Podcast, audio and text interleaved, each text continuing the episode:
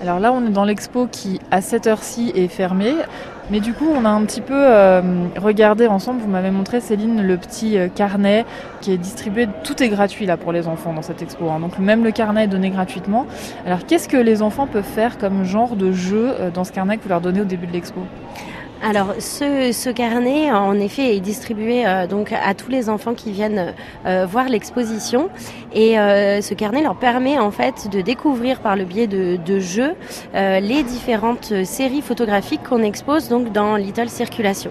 Alors, il y a beaucoup de, de jeux, des jeux des sept différences, des jeux où on leur demande de compter certains éléments, par exemple dans une image. Là, par exemple, j'ai une photo sous les yeux dans laquelle ils doivent compter le nombre de chapeaux de cow-boy.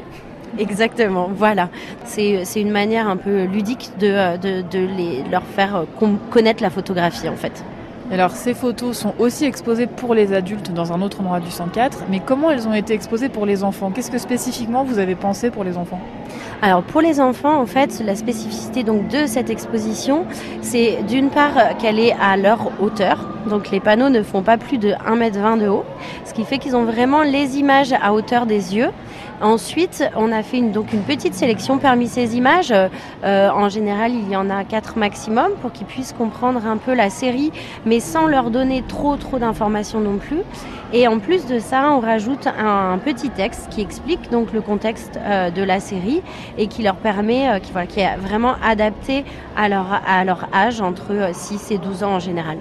Et alors, c'est des panneaux qui permettent aux enfants de poser les mains dessus. Là, ils ont le droit de toucher dans cette expo.